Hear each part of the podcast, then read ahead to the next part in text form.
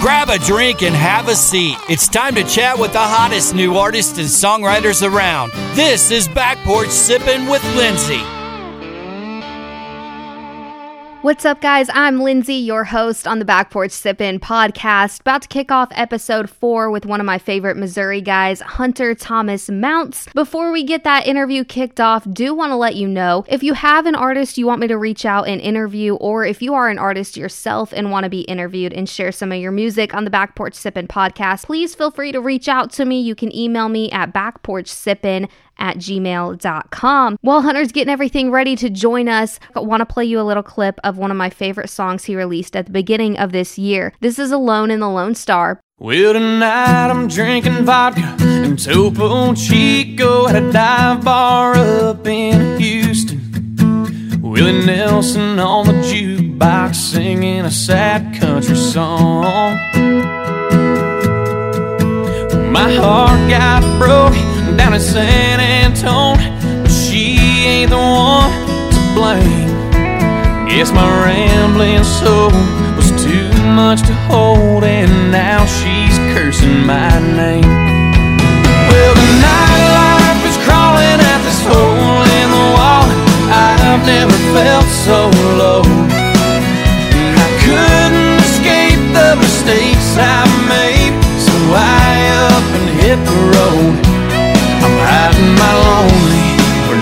where nobody knows me.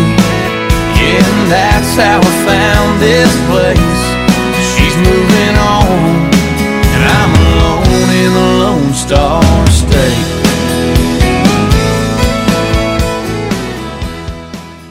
Man, how have you been? I've been doing well. Uh, how about yourself? Not bad, not bad. Thankful that stuff's finally opening up, I guess. Same. Why don't you kind of just start by like, um, you know, telling us who you are, where you're from. Okay. All right. Well, my name is Hunter Thomas Mounce. I am originally from Pleasant Hill, Missouri, which is uh, just southeast of Kansas City. I am 26 years old. I'll be 27 next month.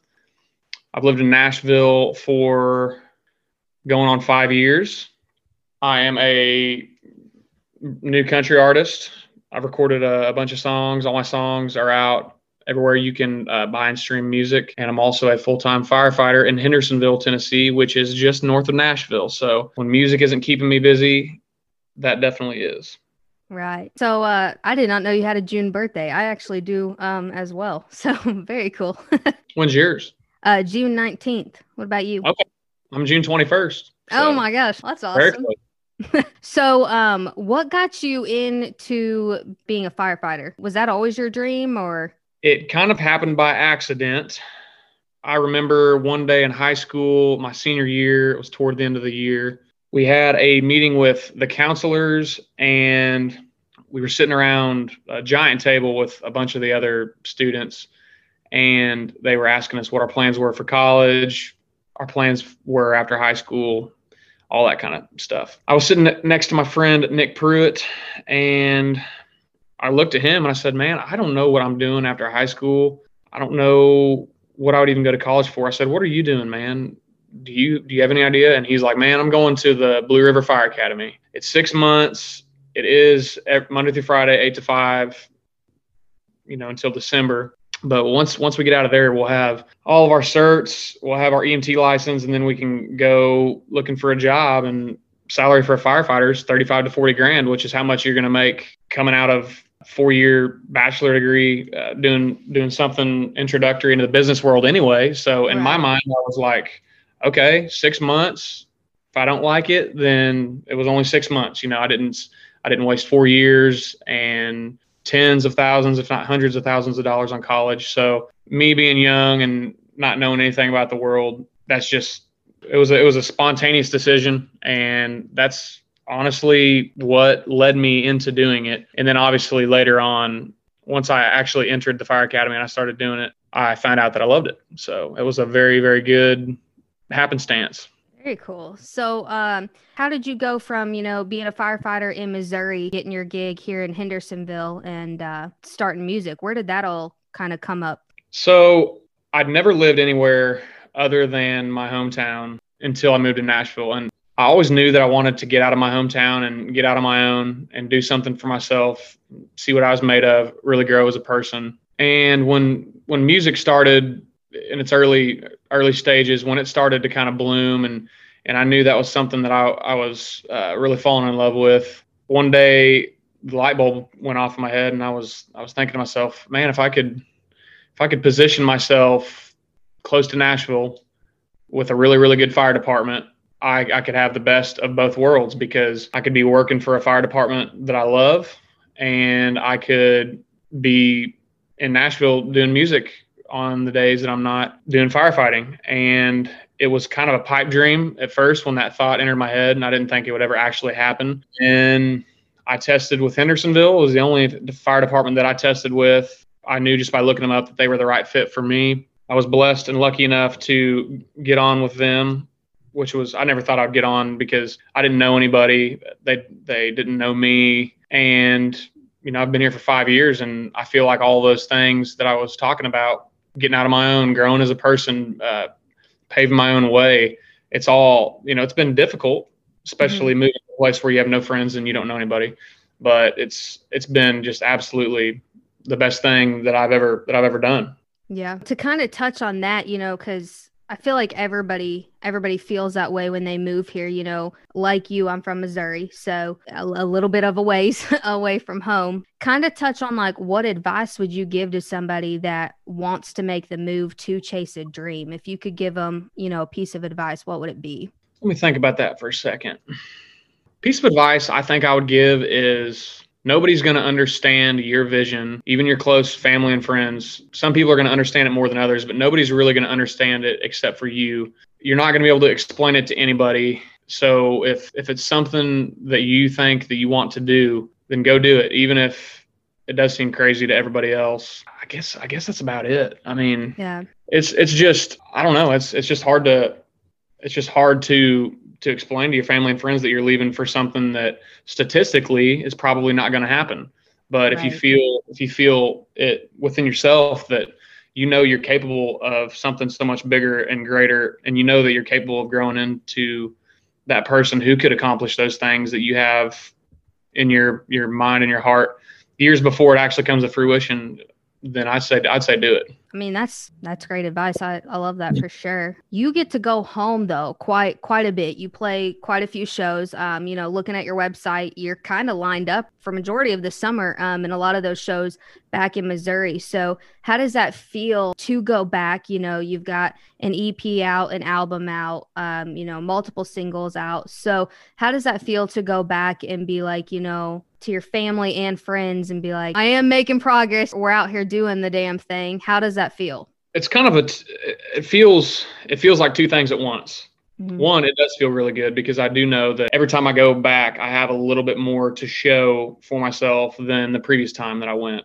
And I love going back because I'm a, a person who will never forget where I came from. I will never forget my roots. I will never forget the people who helped me get to where I am today. But it can also be kind of frustrating because sometimes you go back and you can tell that some people still don't take you seriously and some people still think that really going to do much you know and mm-hmm. For for those for those people it's it's going to be and not and, and and not that it's like a pride or a glory thing. It's just it can be frustrating seeing and feeling like like some people still don't think that you're legitimate and just knowing that you know it's going to take something big and some kind of big momentum to get those people get those last few people who've known you for a long time getting them over the fence going okay all right hunter hunter really is he's he, he's not joking around he's he's he's serious he, he really is chasing this and he's on he's on the path to do so right you know this next time you you get to go home you'll of course get to tell him about the listening room debut um, you did here recently. Um, I had the pleasure to watch you, which was incredible. So thank you, um, of course, for inviting me to that. Not only your first time playing, you sold the place out, and all the artists that were on stage, y'all are all from Missouri. So talk to me about that. That's that's a big deal to get to play there. So so the listening room was a was and is a bucket list venue for me it's a place that when I first moved to town, I remember going there and seeing concerts, and it just seemed like something that would never uh, would never happen for me. I, I, didn't think that I'd ever get to play it. You know, whenever whenever you first move here. The reason I got invited, my friend Molly Lovett, who is from St. Louis, Missouri, she was kind enough and gracious enough to invite me. It was her, it was her round, I guess you could call it, and she got to pick uh, two of her friends to play the show with her. So I wouldn't have gotten that opportunity if it weren't for her. And I'm really grateful uh, for friendships like that of people who are not only really talented at what they do, but they're also kind enough to to share the love and and lift uh, lift other people up who are on their same trajectory without seeing it as competition. You know, it's that's the biggest thing about this town is constantly fighting the mentality that it's a competition, which in, in a way it is, but it's just so much more enjoyable and it's so much easier to progress whenever you you know move to the the perspective of you know at the end of the day we're we're all doing this because we enjoy it. So for somebody like molly to invite me up there uh, that was just that was just i thought that was really really really really cool her to do and uh, i'll forever be grateful for that one. Yeah of course. Um it's still to this day one of my favorite um, venues. And for those that haven't had the chance to make it to Nashville, um, the listening room a really special place because you know you you sit there and you you have to be quiet. You have to listen to them and you know that's um definitely way different than broadway of course. And it's just great. You get to hear their their stories from the songs and and everything like that. Um so i know definitely a, a bucket list venue for you. What other mm-hmm. venues, you know, are you are you just dying to play at? First thing that comes to my mind is I would absolutely love to play the Hot Country Nights Power and Light District, that stage out there.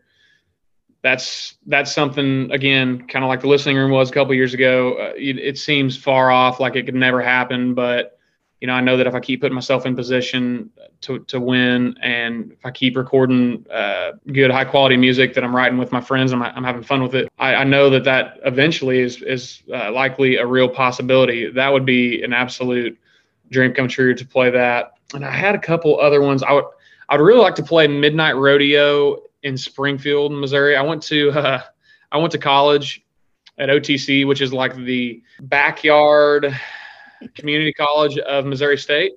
I couldn't mm-hmm. afford Missouri State, or rather, did not want to pay for it. So I went to Ozark Technical College. So we would always go to Midnight Rodeo on Thursdays, Thursday nights. And I remember going to see Granger Smith there and a couple other really, really cool shows. And that's that's another bucket list bucket list venue for me because that would just be another another full circle moment. It's real crazy that you know we both ended up here and that that's how we met because um before i moved here i actually worked at midnight rodeo so super crazy so i moved to springfield after college and worked there um, at ktts there in mm. springfield mm. on the weekends and stuff bartended at midnight rodeo so that's um, funny i never went on the weekends we, like I said, we always went on Thursday nights, and mm-hmm. there was one time that I would I did go on a Saturday, I think, and it was a it was a little bit older crowd doing a lot of two stepping and stuff. And of course, I was out there dancing with the older women, and I was only, I was only you know 20, 19, 20, whatever. Also, about got my fake ID taken there, uh, but I somehow stole it back. But um, I was I was out there dancing with the older women, and my friends were just like, "Dude, come on, man, that is it's not what we're doing. I was like, well, that's what I do. Anyway, they wouldn't ever bring me back. So, oh man, Thursdays, except for that one time I went on a Saturday and, and was two stepping. Oh, I love that. If you had to describe your sound to the folks that haven't had the chance to hear you yet, obviously they're going to go stream you as soon as they listen to this. But clearly, right, yeah, right now though, if you had to describe it, how how would you do that? Honestly, I try I try not to ever align my sound with anybody else's. I know naturally it's going to sound probably a lot. It's going to have a lot of Texas red dirt country scene inspired sounds. I mean, that's that's going to be the bulk of it. And then there's going to be a little bit of 90s country vibe thrown in there too. Uh, when, when I say that I don't ever try to align my sound with anybody, I mean my my my all time favorite artist is Eric Church, and I don't feel like my music sounds anything like his. So just a quick a quick little look into the process of how I do things. Whenever I write a song, if it's stuck in my head and it's something that's just on my mind for months and months and months, because it's usually you know at least six months between recording sessions for me. Mm-hmm.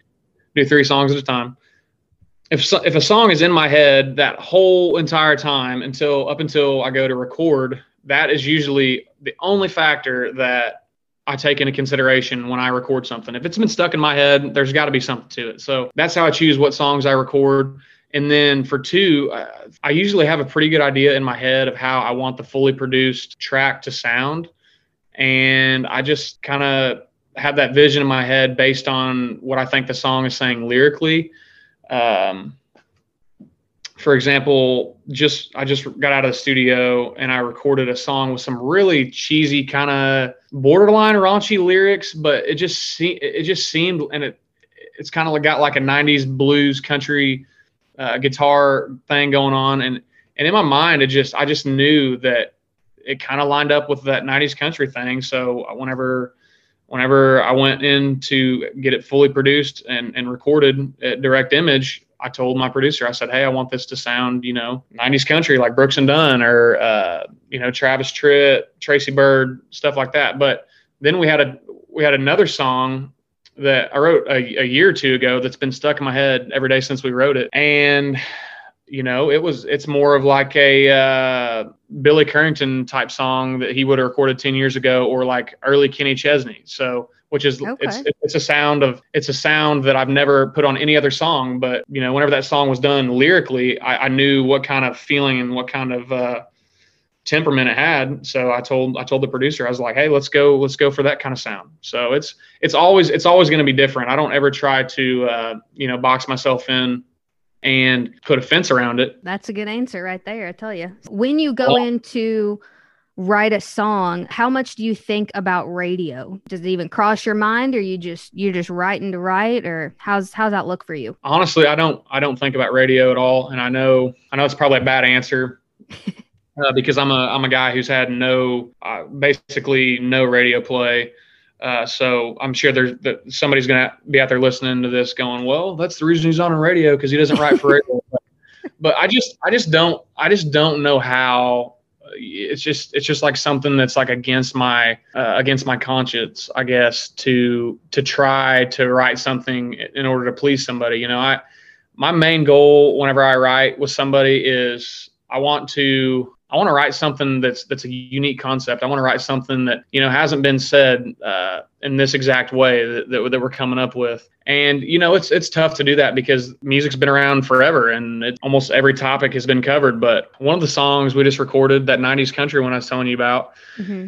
it was literally a, a title I don't even remember writing in my phone. It was just I was super drunk and I wrote wrote it down. It was really obscure.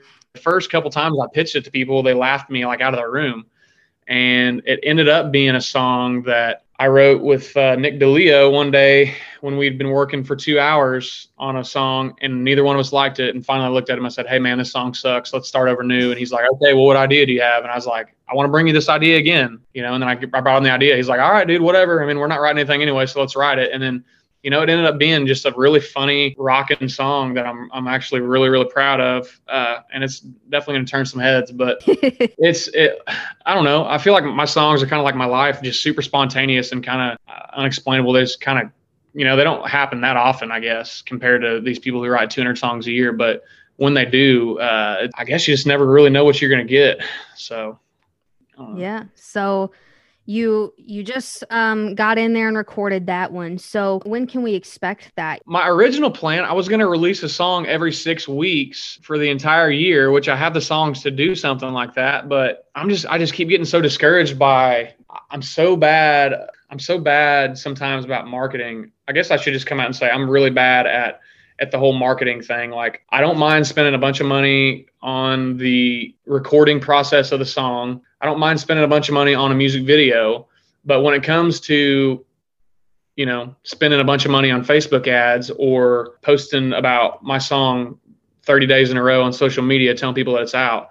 Those are like things that I don't enjoy doing. And like mm-hmm. that's, that's kind of where my weakness lies is you know I, I don't i don't enjoy the promotional side of stuff. Like i just i just wish people could hear it. And i wouldn't have to you know annoy people and tell them hey every day hey go listen to this go listen to that. So i'm currently thinking about the best way that i can put music out and it you know do do a little bit better uh, numbers wise that's kind of what i'm going through right now. But what I will say is the recording has not stopped, the writing has not stopped. I'm just trying to regroup and figure out the best strategy going forward. For the folks that are listening, um, you know, when I got this whole idea to do the podcast, I thankfully have a lot of a lot of really good talented friends here in town. So typically it works as if I just kind of reach out to them and most of them being my friends, I kind of know their story, but of course do a little bit of research and that um, brings me to to a very good question I have for you because creeping on all your stuff, I found your Twitter. Ooh, I hardly ever post on Twitter. Oh, it's good. Yeah, well, you you did in 2017. So. Oh man, oh, this is gonna pain me. I hate looking at stuff even from a year ago. I feel like I change so drastically every year. But go ahead. Back on March 6, 2017, you posted when I start doing music full time, first thing I'm doing is growing a mullet. oh man. When are we starting to do music full time? Because you definitely don't have a mullet going on. No. So so I'm I'm one of these people who I really hate trends. And yeah. the mullet the mullet I wanted a mullet before it became a trend. Mm-hmm but the fire department would never allow it. So that's why I never did a mullet. But now that now that the mullet is like fashionable and cool, I don't even want a mullet anymore. So yeah. I guess yeah, I mean I guess I guess one day I guess one day if everybody on TikTok decides to grow out sideburns and that's the new cool thing, I'll probably get rid of these too. years and they've never been cool. That's like my always my one defining thing is like, oh yeah, you're the guy with the sideburns. Okay, you know. Uh, so yeah, I don't think mullet is in my future anymore uh, as of right now. Okay. Okay. Fair enough. Bouncing back to all your music you got out right now, what is probably your favorite song that either you have written or that you you've chose to release? That's out right now. Yes. Yep. Okay. I would say favorite song I've ever written is Kindergarten Rodeo Clown. I wrote that with Joe Costa. Uh, it's about my my friend from high school, or friend who friend from my childhood. Mm-hmm. Uh, he passed away uh, just when we just gotten out of high school. The reason that's my favorite song is because for so many years I was trying to figure out a way to write a song for him about him and I never could do it. You know, it took me it took me the better part of, you know, 5 years to finally get that song completed with uh, with Joe Costa and I, I owe him everything for that song because I pitched that idea to a couple people and you know nobody really ever understood it or nobody took it seriously whatever and he he immediately did. That's my favorite song I've ever written. Um, favorite song that I have out, I would have to say it is either uh, "Alone in the Lone Star," which I also wrote with Joe Costa. I, it's just one of those songs where I hear I hear the recording of it and I'm just like, man, I cannot believe we wrote that. It just seems like it just seems almost too good for for me or something. I don't know. It's weird. and then feeling the fire burn out is definitely too good for me because I did not write that song. Erin Enderlin, who is like one of the best writers in town, everybody knows it. She wrote uh, Monday Morning Church for Alan Jackson, which is Rolling Stones. It's in their top 100 uh, saddest songs of all time. So you know wow. she stamped in history with that. But you know she pitched she pitched me that song, "Feeling the Fire Burn Out," and I just you know, I was very, very lucky that she's she was willing to give me that song. So as far as recordings go, uh, it would have to be "Feeling the Fire Burn Out" or "Alone in the Lone Star." You know that last song that you were mentioning, actually a pretty big song for you because you got to do the music video and everything, and that ended up on CMT, right? It did. Very it did, and I don't know if I should say it or not, but Erin also helped me out with that. I mean, she she had the CMT connection, and uh, I have her to thank for that as well. You know, she's just been a been a very very great friend to me, a great mentor, and uh, I'm just glad that she, you know, obviously sees something in me. So I'm just glad that I'm just thankful for her friendship and that she's she's willing to help me out like that. Nashville, I mean, is literally filled with so many people that thankfully put, you know, friendships and connections and things like that first and there people here are just so willing to to help you with like literally however they can. So very, very cool. Well, I know that you got to jump off here. You got a show um, this evening. So glad that shows are making a comeback. Before we wrap it up, one final question. In your mind, if you could tour with anybody, like let's say you and two other artists, you being the headliner. Okay. So you being the headliner and two people opening up for you what's that look like? Who are you bringing? All right, this is um this is going to be a kind of a, an obscure answer because I'm actually working on it right now. But they're two two of my friends who are absolutely amazing artists, and I feel like no, I wouldn't say nobody knows about them. They don't. They're not. They're not well known really yet, but. Mm. I, I have 100% faith that they will be soon. Matt Jordan and Alec Davis they're freaking awesome. Um, they're both from Missouri. We're, we're working right now on touring together. So that's uh, that's right now that that just seems like a like kind of a dream come true for me. Uh, two two guys that I really look up to, not only as artists but as people.